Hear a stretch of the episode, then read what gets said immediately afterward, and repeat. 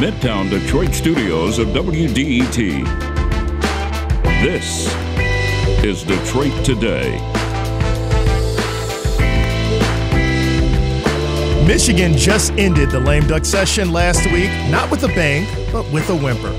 But why was it so uneventful? And does the session provide insight into what we should be expecting in the new year? MLive's Jordan Hermani and Michigan Public Radio Network's Rick Pluta will join us to discuss. Then, State Senator Adam Hollier stops by to discuss the resolution he sponsored to place a statue of Detroit's first black mayor, Coleman A. Young, in the U.S. Capitol. That's next on Detroit Today, but first the news from NPR.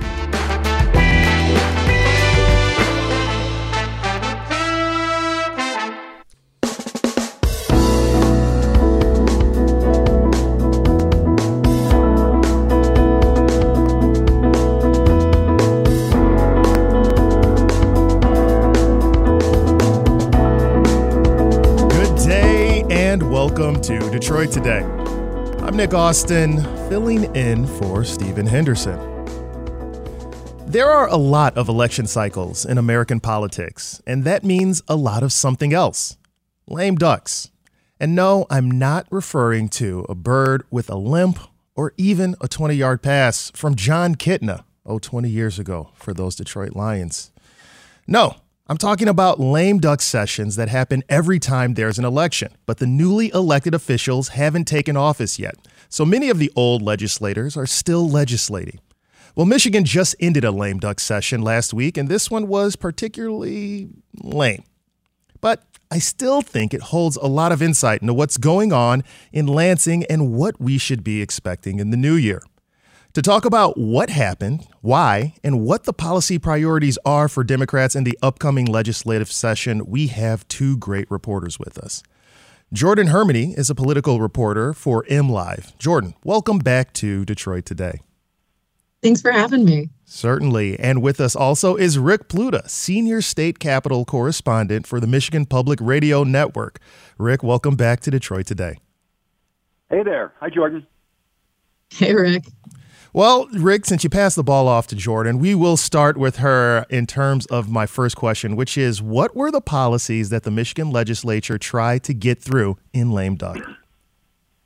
Well, uh, tried is definitely the uh, word of emphasis here. Uh, what it came down to effectively was we uh, reporters at the Capitol were waiting for something like 16 hours the last day of session earlier this month um, for effectively a tax cut deal in exchange for a $200 million deposit into Michigan Strategic Outreach and Attraction Reserve Fund. That's the fund that helps court businesses to come and put down their roots in Michigan.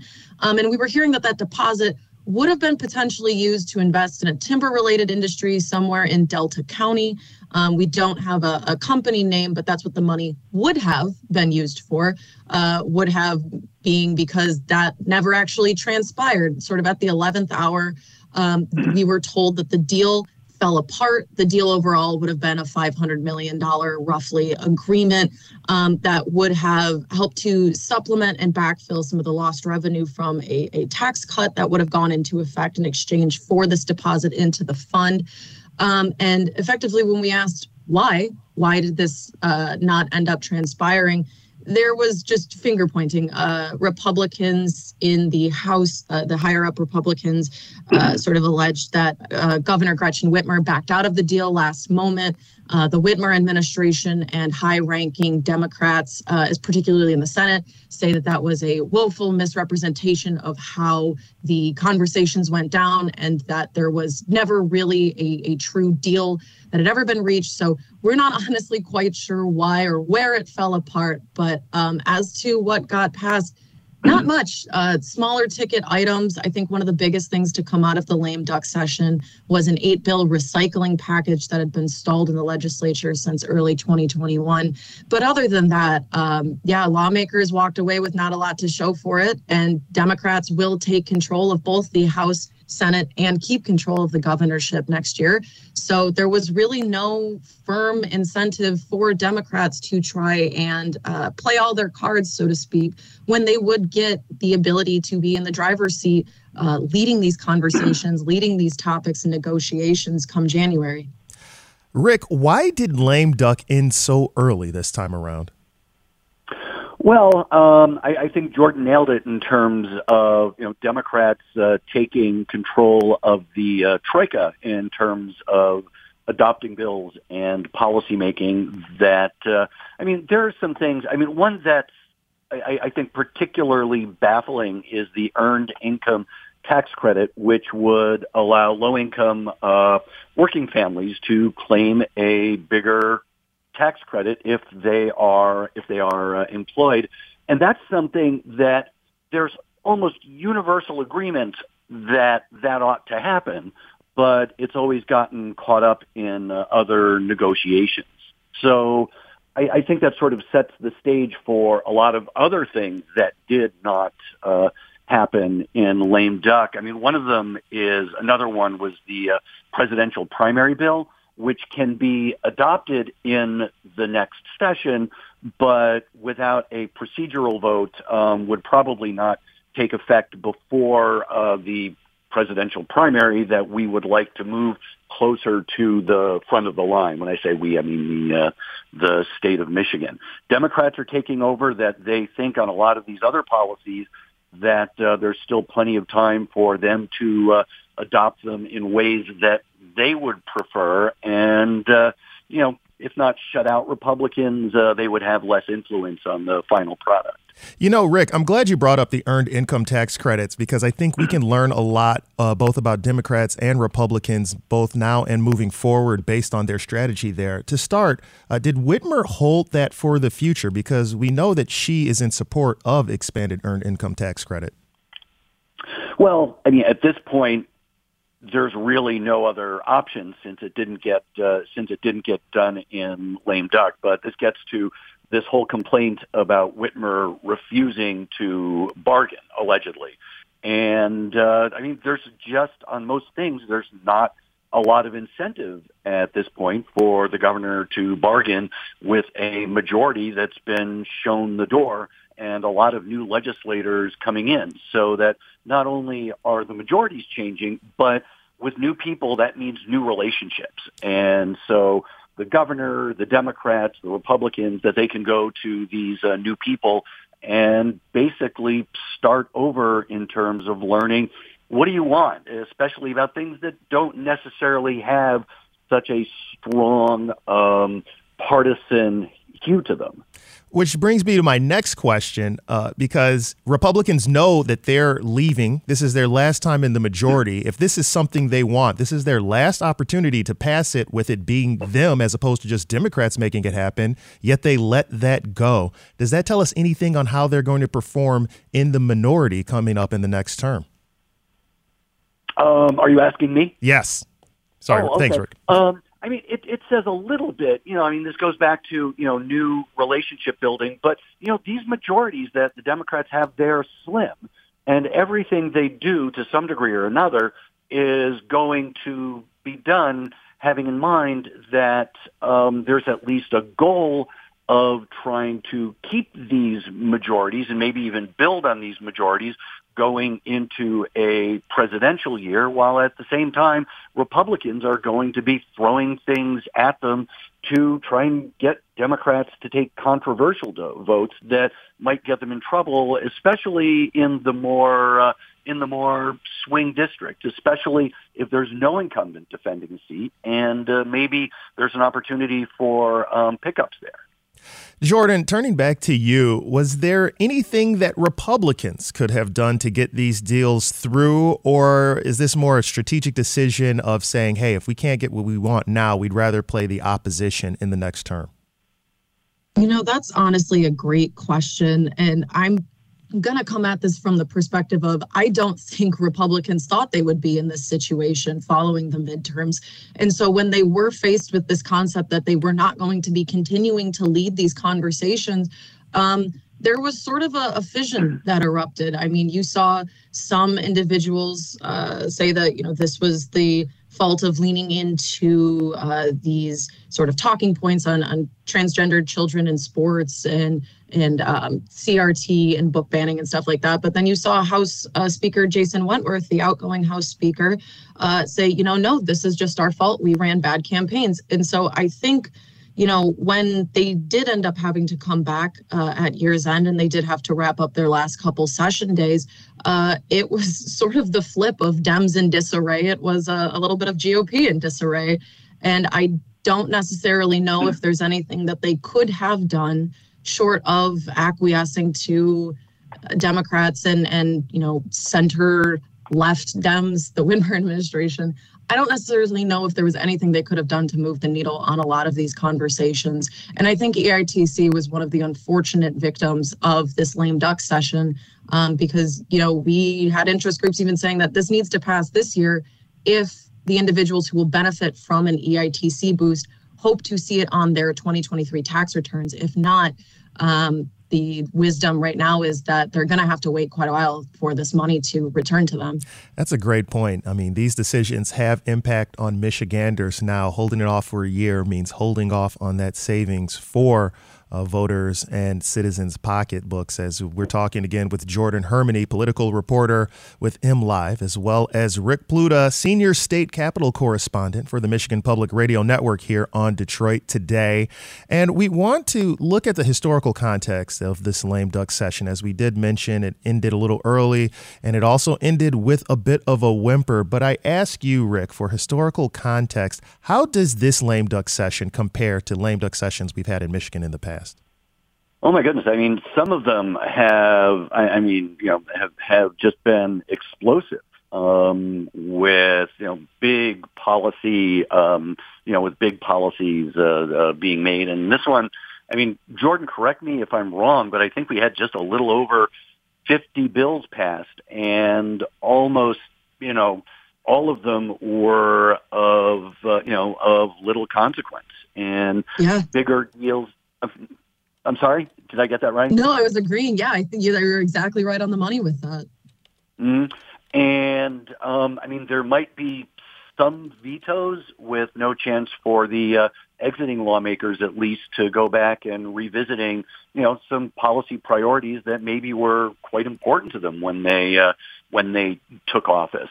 But you know, um, like I said, there just wasn't a big incentive for Democrats to bargain on, you know, even the least controversial stuff. Um, and, you know, maybe throw some bones to the exiting uh, Republican majority and any complaints that Republicans had, including, you know, Speaker Jason Wentworth, who said that, you know, the governor just isn't bargaining on things. And, and I mean, there might be um, um, legit disagreements about the parameters of that complaint. But why would Democrats and why would the governor engage in any intensive bargaining when they're in the catbird seat in the new session? One of the things, speaking of, uh, of, of this transition that did occur uh, during that closing session that has a lot of people talking is Mike Shirkey's farewell speech. Uh, uh, uh, Jordan, before uh, I toss it to Rick, Jordan, can you explain to us, uh, listeners who ha- might not have seen it, exactly what Mark Shirkey did with his time during his farewell speech and the things that he brought up? I'm going to be honest, even having listened to it, I don't know if I can fully explain it. Um, That's fair. Yeah, no, there was um, for at risk of not further perpetuating conspiracy theories um, mike shirkey did sort of ping pong back and forth between uh, interesting anecdotes surrounding the capitol including one uh, where he believed the toilet water was heated in a senate office building and may or may not have stuck his hand in the bowl to test that. Um, I don't have any sources sort of confirming or denying that. So moving past that, though, he did use some of his time, however, to uh, encourage bipartisanship, uh, which many lawmakers did uh, in their exiting speech, but then also sort of struck a rather bizarre note. And I was told, though I was in the House, we had a reporter in the Senate, that the air was incredibly tense when he shifted to sort of speaking about um, this shadowy global elite that hopes to unite our country under one or our world, I'm sorry, under one currency and religion. And it was just very, very bizarre. Not at all what a typical outgoing speech is, because for I was listening at home, they're very typically, you know, almost like Oscar speeches. They're like, I want to thank my mom. Thank you for my wife. Thank you for my husband for being there for me this whole time. Um, you know, yeah. very excited of the things we got done. Glad to work with you all. So this was a very odd note for one of the Senate's top Republicans to go out on. That's right. And again, we're well, talking about Senate's very right. The, the Senate's very top Republican. I, I I did watch it, and yeah, it was. I mean, it went on for a while, but but I mean, he is the Senate Majority Leader, or he was. And it was kind of standard fare of thanking his family and his staff and talking about some things that he was proud to have accomplished. And then it suddenly veers into calling COVID-19 a surprise foreign attack that was, um, you know, that, that was actually planned, that scientists, the governor knew about COVID-19 and didn't do what was necessary because they had different plans. It, it's hard to follow because it was so disjointed. And, you know, he talked about uh, um, natural immunity, which he was really pushing a lot, you know, throughout the, um, the, the, the Senate session. COVID-19 vaccines weren't uh, effective. Um, and then, you know, I mean, the ones that everyone sort of keyed in on because of the bizarre nature of it was, you know, claiming that he saw that the water was boiling in the toilets in the Capitol. He put his hand in the water to, you know, prove to himself that it was true and asking himself why there's boiling water in the toilet seats in the Capitol and which raised all kinds of questions, you know, one of them being, why did you put your hand in the, uh, you in know, the, in the toilet? And, and he predicted, I mean, more or less that we're in the end times. Yeah. Well, that prediction's been happening for a while there, Rick. But I'll tell you, when we're talking about a state state Senate Majority Leader, Republican Mike Shirkey, uh, outgoing Speaker, uh, not so sure that we'll we've had a speech like that before. I don't know if that portends having speeches like that in the future. I will tell you, Mike, if you want to prove water's boiling, you don't put your hand in there. That'll be scalding. You know, you're going to need to go see a nurse. Get a thermometer, my friend. There are ways to accomplish. Well, I've been this. covering the Capitol for 30 years, and at least in my time there, I have never witnessed a uh, departing speech like that, and and some of them have been weird. Yeah, well, Rick, before we get out of here, I know that you have to leave, and I want to let I'll let you go. But uh, any final thoughts on the lame duck session and what's ahead for uh, Mich- uh, Lansing uh, in the next term? Well, I mean, the lame. I mean, to to use the um, you know, the, the phrase that everyone has, which is the lame duck session was by and large lame.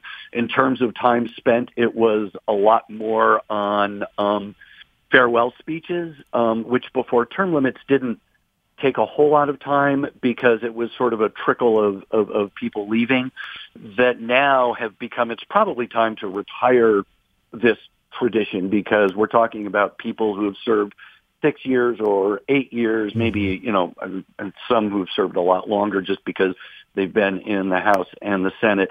And it takes days and a ton of scheduling and prolongs the uh, end of the year session without taking into account the actual policy initiatives that need to be taken care of by maybe even a couple of weeks. Rick Pluta, senior state capitol correspondent for the Michigan Public Radio Network and sometimes plumber extraordinaire. Thank you for your expertise today on Detroit Today. I appreciate the time. When we return here on Detroit Today, we're going to continue our conversation with Jordan Hermani and discuss with you questions the next legislative session, including what do you want to see the state pick up? What are your biggest concerns uh, for the upcoming session, and what do you think Democrats should give priority to. Give us a call, 313 577 1019. And when we return, we'll get to your calls and continue with Jordan.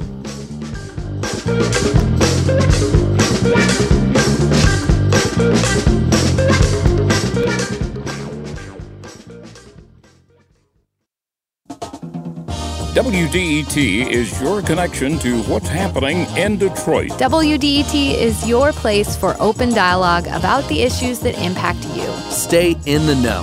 This is WDET FM, Detroit's NPR station.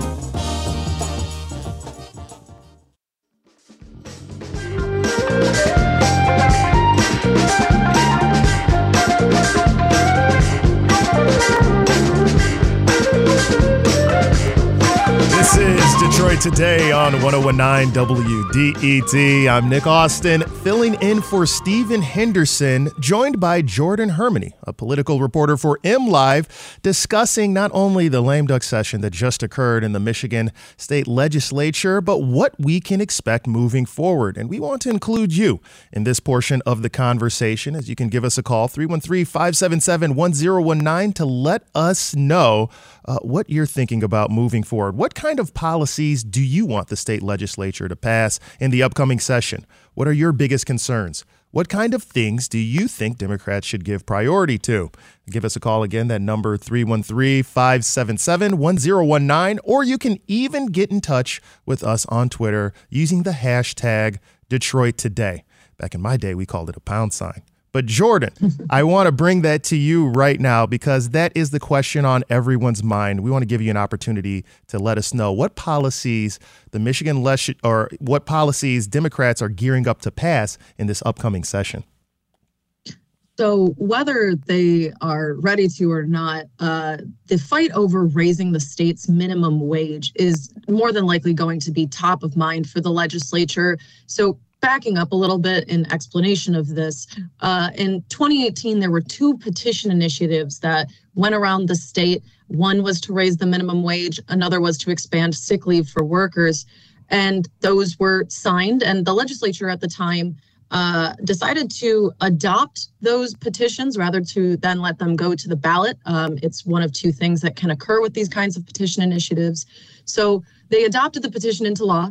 And then later that same session, they changed it and scaled back the minimum wage portion specifically so that um, the initial petition called for increasing the minimum wage to $12 an hour. Um, they made that so, yes, it would increase to $12, but by 2030, and only if employment remained low, um, advocates of the initial petition immediately cried foul. They were just upset and believed that this was an abuse of power by the legislature. Um, but at the time, the Attorney General, Bill Schuette, argued that the legislature could do this, which led to the term adopt and amend, um, which was, you know, a, commonplace between 2018 and now. However, earlier this summer, uh, the courts ruled that the move that the legislature did do in 2018 was, in fact, uh, not valid. They could not do that. They could not adopt a law and amend it in the same session. Um, so what we're looking at currently, minimum wage in Michigan is about 987, I want to say. Uh, the measure would still boost it to $12 an hour, but where the uh, interest is is for tipped workers. So tipped workers right now make just underneath $4 an hour, not counting their tips. Um, they would see a 200 something percent jump in their uh, pay to just under $10 an hour.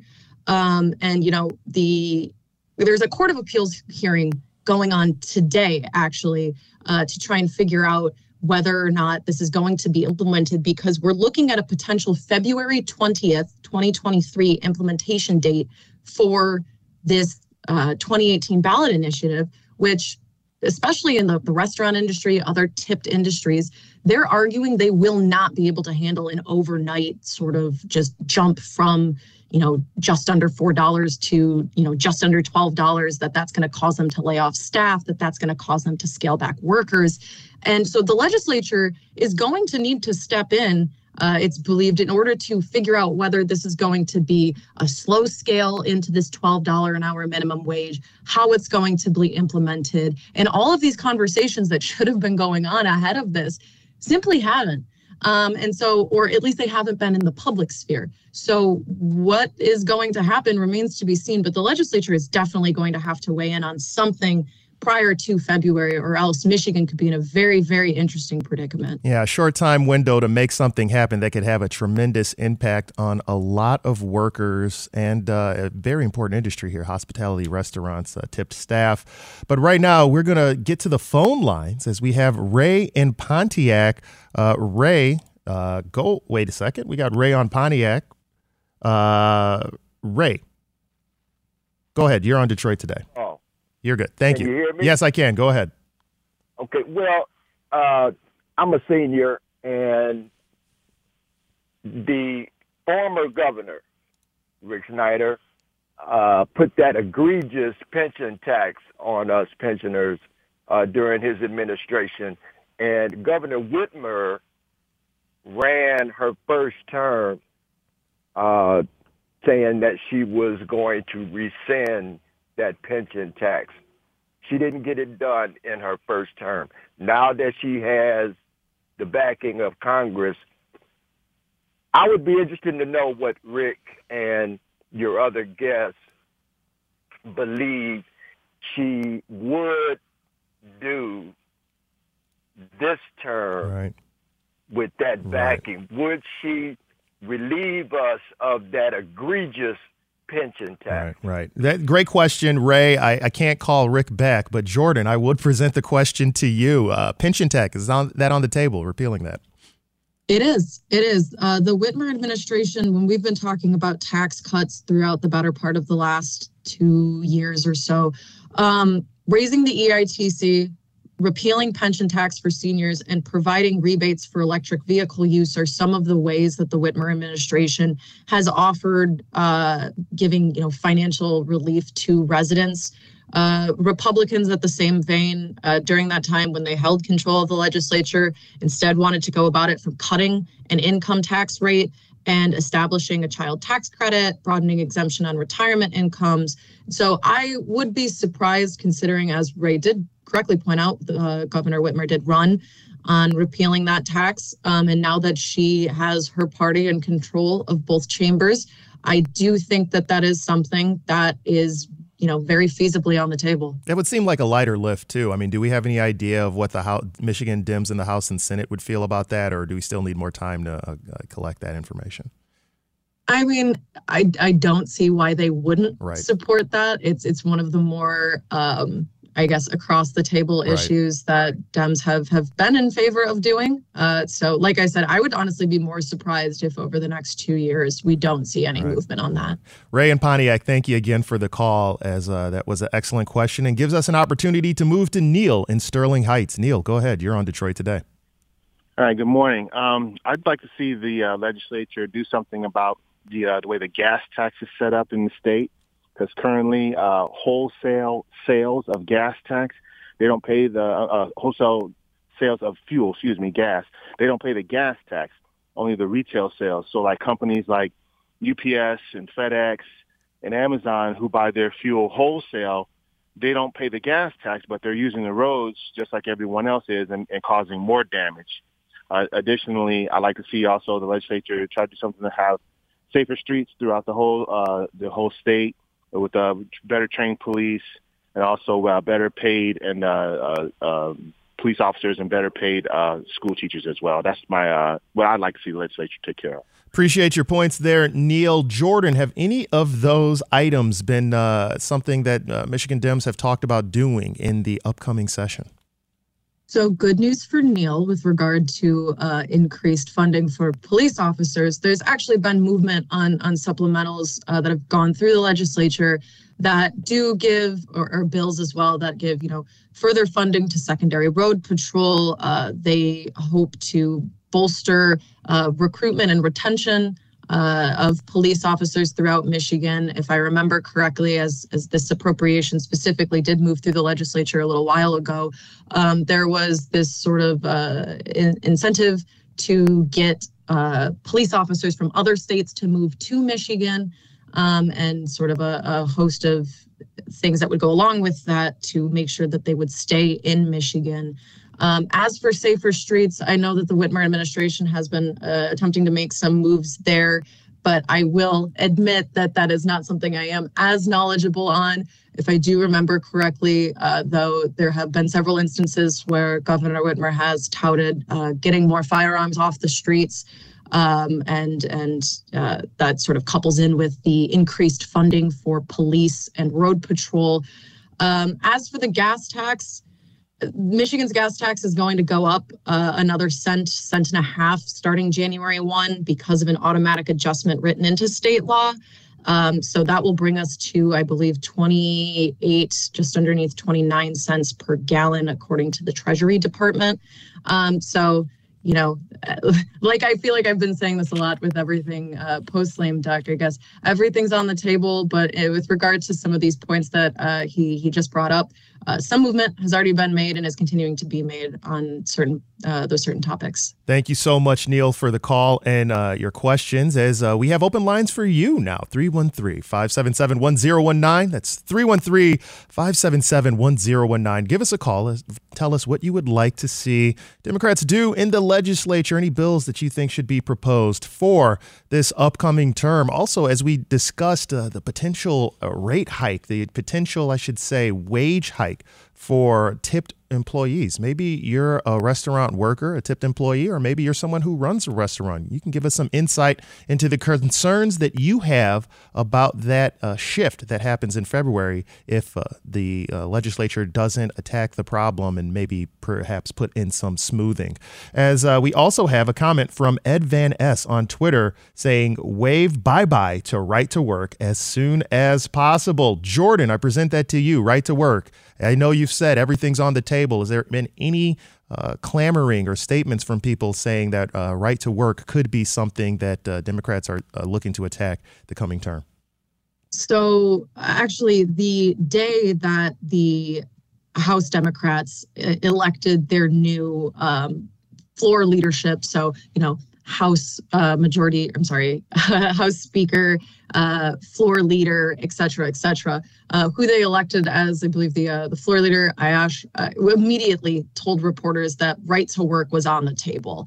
Um, you know, Michigan's one of 20 something states, I think it's 23 or 24, with this law that was enacted under the Snyder administration, implemented in 2013, which prohibits employers from requiring union membership um, and uh, along with uh, several other things.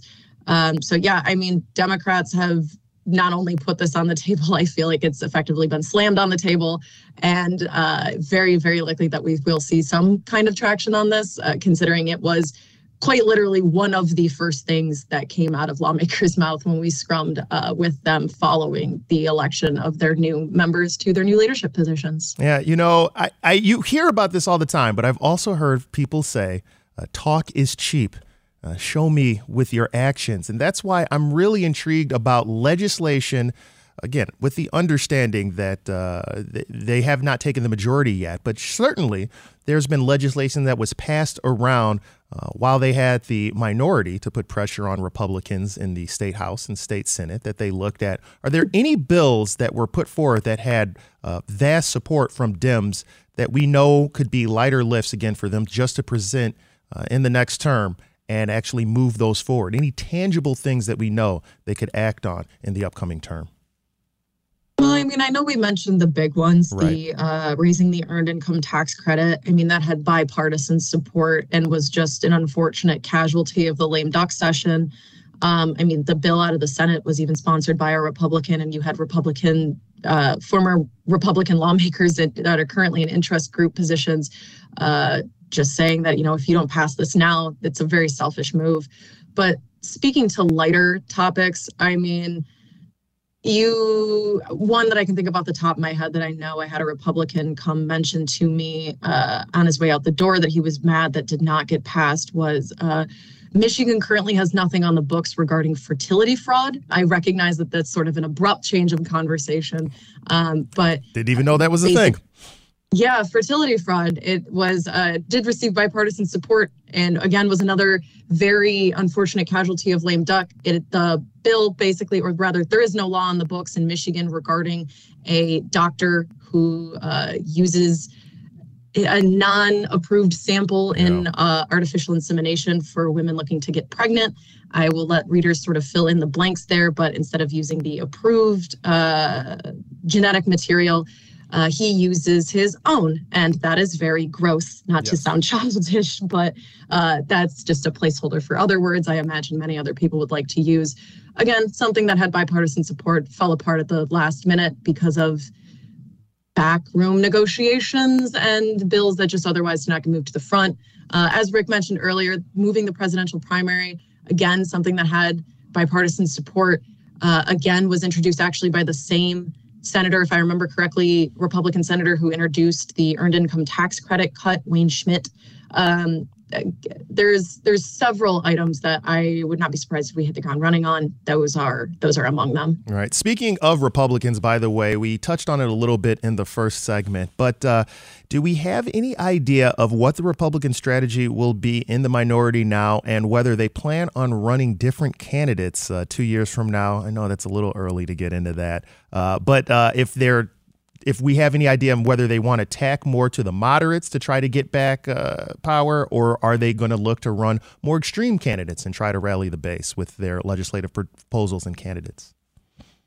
I'm going to be frank. I don't even think they're fully aware of their own game plan currently. Sure. And that's not to sound disparaging. It's just, I mean, you look to the state party right now yeah. and the fight that's going on over the Michigan Republican Party chair forward slash co-chair position. Uh, current chair Ron Weiser is not going to be seeking the position again. Current co-chair Meshawn Maddock, who is the wife of current state representative Matt Maddock, um, she, to my knowledge, at least publicly, has not really weighed in on whether or not she plans to run again. Uh, so she is an unknown. But I mean, the Weiser Maddock dichotomy sort of represents where we're at currently, where Weiser was a bit more of the quote unquote old guard Republican. Meshawn Maddock came up through the grassroots and really seized power and helped um, grassroots styled Republicans and grassroots efforts come up through the Republican Party. However, we did see that get just monument well, i shouldn't say monumentally but we did see that get by and large smacked down uh, at the state level. Uh, republicans lost the house they lost the senate for the first time in decades. Uh, a little fun fact i always like giving is the last time that dems had the senate mash was still airing. Ah yes uh, just to put put it in perspective. Um, but so i mean you you wouldn't maybe know that though if you listen to house now incoming house minority leader matt hall. Um, he when he was uh, sort of disparaging the fact that the governor did not, uh, from his perspective, come to the table and reach an agreement with Republicans uh, over this tax cut for an economic incentive deal. Um, he sort of panned it as being, you know, the House is entering in a 56 54 uh, majority for the Democrats, which is very, very close. And I think the exact uh, the exact phrase he used was bipartisan deal making is going to be at a premium. So, you know, if you if you look at it from Hall's perspective, he seems to be giving the uh, this idea that there is going to be need to be a lot of meeting in the middle. Um, there's going to need to be a lot of this bipartisan camaraderie, and obviously, this was our, this was our first uh, House and Senate election underneath newly redistricted maps, which, by and away, uh, did largely bring things to be more competitive and make Michigan far more purple. So is he right? Sort of remains to be seen. It's obviously very easy to pontificate in, you know, did it 2022 end of December uh, when, you know, come January, this could be something completely different. But uh, it sounds from what the House is saying that bipartisanship and coming more towards the middle is going to need to be priority for Republicans. Now, whether that is uh, center right or center left remains to be seen. But with Democrats in control, it, it wouldn't shock me if Republicans do need to play, uh, no pun intended, a bit more conservative with their conservative politics in the sense of not maybe trying to hit all of their wish list items and instead be more open and willing to meet and come to an agreement right. on you know something that they may not fully be backing right right well jordan we're going to have to end it there i'm sure adam alda is excited to hear that what Michigan's going through, bringing up MASH again as uh, we will close out this segment with you. Jordan Hermani, political reporter with MLive Thanks so much for joining us on Detroit Today. Thank you for having me. When we continue on Detroit today, very interesting conversation as we're going to have a chance to stay in the state legislature but turn to a resolution aimed at putting a statue of former Detroit Mayor Coleman Young in the U.S. Capitol with State Senator Adam Hollier. Keep it locked right here as Detroit Today continues.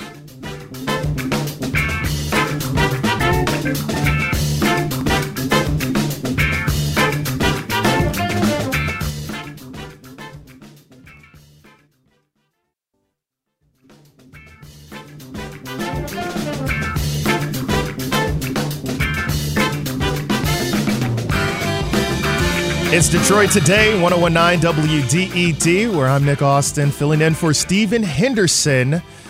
And statutes, they're often made for people and of people we honor and cherish. That might be why they're often carved in stone.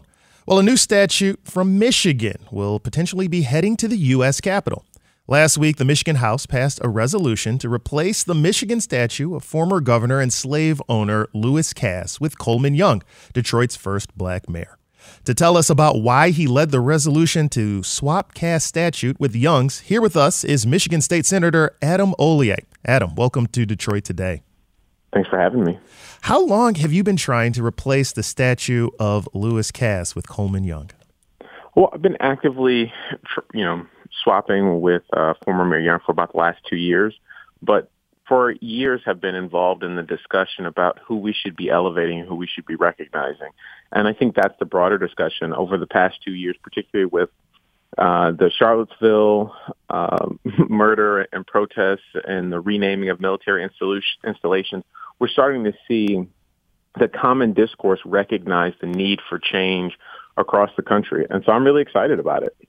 Why do you think the statute of Coleman Young should sit in the U.S. Capitol? And specifically, you already mentioned to us, of course, uh, having the conversations of uh, who we should be elevating and who not. I want to really want to get into what about his legacy you think that people should know sets him apart uh, for being in the U.S. Capitol.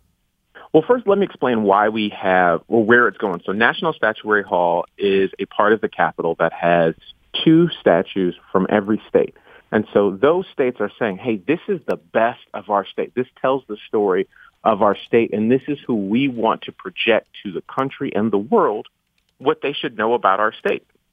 And so when you think about Michigan, you think about Detroit, you think about the auto industry, you think about the Tuskegee Airmen, you think about domestic manufacturing, you think about all these things, and you think about organized labor. And Coleman Young had a unique leadership role in every single facet of those spaces, and particularly over the last century, right? So Coleman Young was a Tuskegee Airman, which is something a lot of people don't know. He was fighting for civil rights and integrating uh, the officers club as a young second lieutenant. And so as a captain in the Army, I can relate and appreciate that the benefits that I have are because of people like him. You know, and then you start to say, well, okay, that that's great. Well, what about next? Uh, the thing that we think back on as one of the biggest stains on our country politically is the McCarthy time as we were going, as people were going back and calling people communists and doing this very crazy witch hunt in, in these spaces. And Coleman Young, when it was not popular, when presidents, senators, when people at every level were acceding and, and saying, oh, it's okay, you know, and just letting McCarthy do the terrible things that he was doing, Coleman Young didn't. He stood up, he went, he testified, and he pushed back in a way that no one else was willing to do. And so here's another moment in history and time where it shows that Michiganders have always been leaders in taking care of people and pushing back against governments, you know, when they're not doing the right thing. And that was Coleman Young. He was only the second black man to serve in the Michigan Senate where I serve today. He was the first black mayor and one of just a handful of black mayors of his time. He was pushing for police reform against uh, violence against black folks, you know, with the big five. As we think about how our country is still dealing with those issues, there's a reason that Detroit did not have the same kind of challenges as a result of uh, police violence that some of the other cities have. And I like to believe that a lot of that is because of the work that Coleman Young did uh, as mayor, you know, and he was a real advocate, was working on police reform, was the last person to build a brand new auto factory in the city of Detroit when he built the GM Poletown plant. And that's the site of Factory Zero. So as we think about where the country's going with electric vehicles, all that starts with a factory that he built by sheer force of will. You can't go downtown or be a part of this state without seeing the legacy of his space because most people's experience with the city is coming to our beautiful sports venues or going downtown. Coleman Young made all those things happen, building the Renaissance Center. Uh, honestly, he made he made Joe Louis Arena happen just by going out and digging. He was like, "All right, just start digging a hole downtown." Until they agreed to build Joe Louis.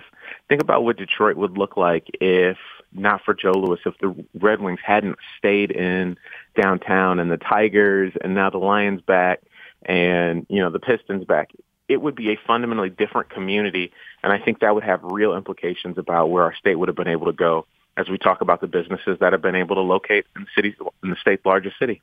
I think you do a great job of uh, encapsulating a lot of the things in the legacy that make Coleman Young so endeared to people in Detroit. But you also know that he was a controversial figure to those, especially in the suburbs, and many who viewed him negatively. Uh, as someone who works uh, in a bipartisan manner with people in the suburbs, uh, what do you think that people out there get wrong about the legacy of Coleman Young? I think they just were hearing the story from Brooks Patterson, right? And you talk about how two people's legacies could not have diverged more clearly, right? As Coleman Young's legacy has uh, aged, people are like, oh, wow, he was a really fiscally conservative mayor. The way that he managed the books. I mean, when Detroit's bankruptcy happened, the news and the Free Press bro- both wrote big articles talking about that. You compare that to his foil, which was Brooks, Brooks Patterson, who to the end of his career was still saying very racist and poignant things about the city of Detroit, who became famous for fighting busing. Show me who didn't like it, and I'll show you who you are. And I think that was a really clear indicator. And as people start to look at who Coleman Young is today, they just look differently. And that was a conversation I had with a lot of Republican members. They had these ideas about who Coleman Young was, but when they, you know, Googled him, they were like, oh, yeah. He did that. He built the Renaissance Center. You, you know, we would have when people complain about how we don't have regional transit. Coleman Young had a deal for regional transit. It was done. It was funded under the Carter administration. Brooks Patterson blocked it. Wayne, Oakland, Macomb County would have regional transit, with had a light rail, the extension of the People Mover that covered all three counties. If Brooks Patterson hadn't blocked it. Yeah, we're speaking again with Adam Hollier here on 1019 WDET, talking about his proposed legislation or his pa- legislation that's passed the House that would uh, go, would replace the statute of Lewis Cass uh, at the U.S. Capitol with one of Coleman A. Young. Adam, can you tell us where we're at in that process? What's it going to take to complete the transition?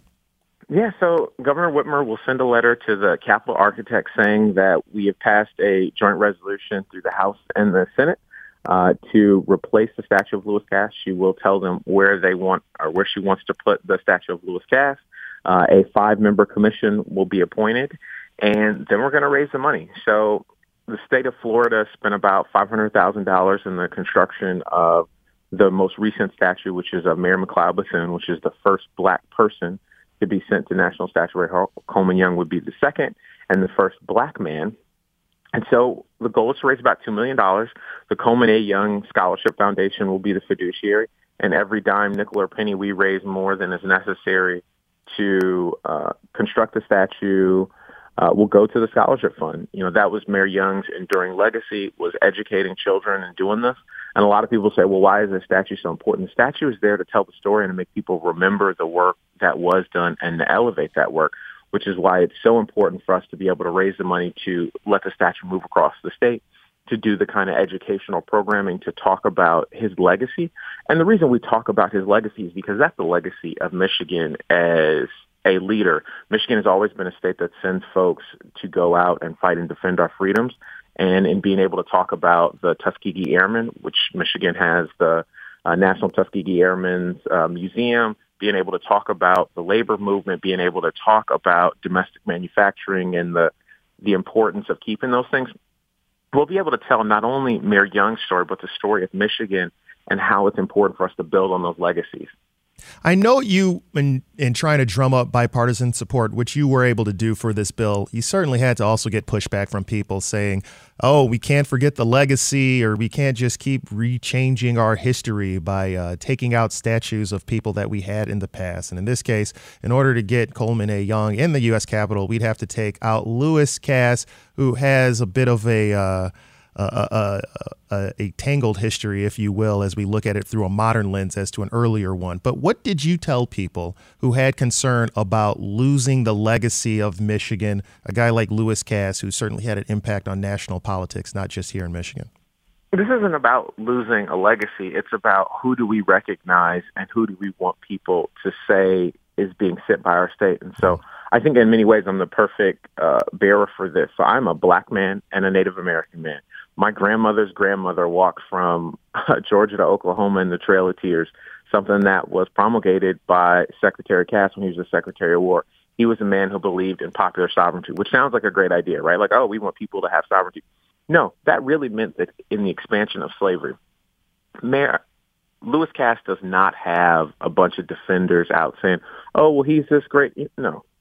And there is no requirement or guarantee that anyone gets to stay in this honor forever. That's not what it was designed to do. Lots of states are swapping in and doing those things as they tell the story of where the state has gone and become.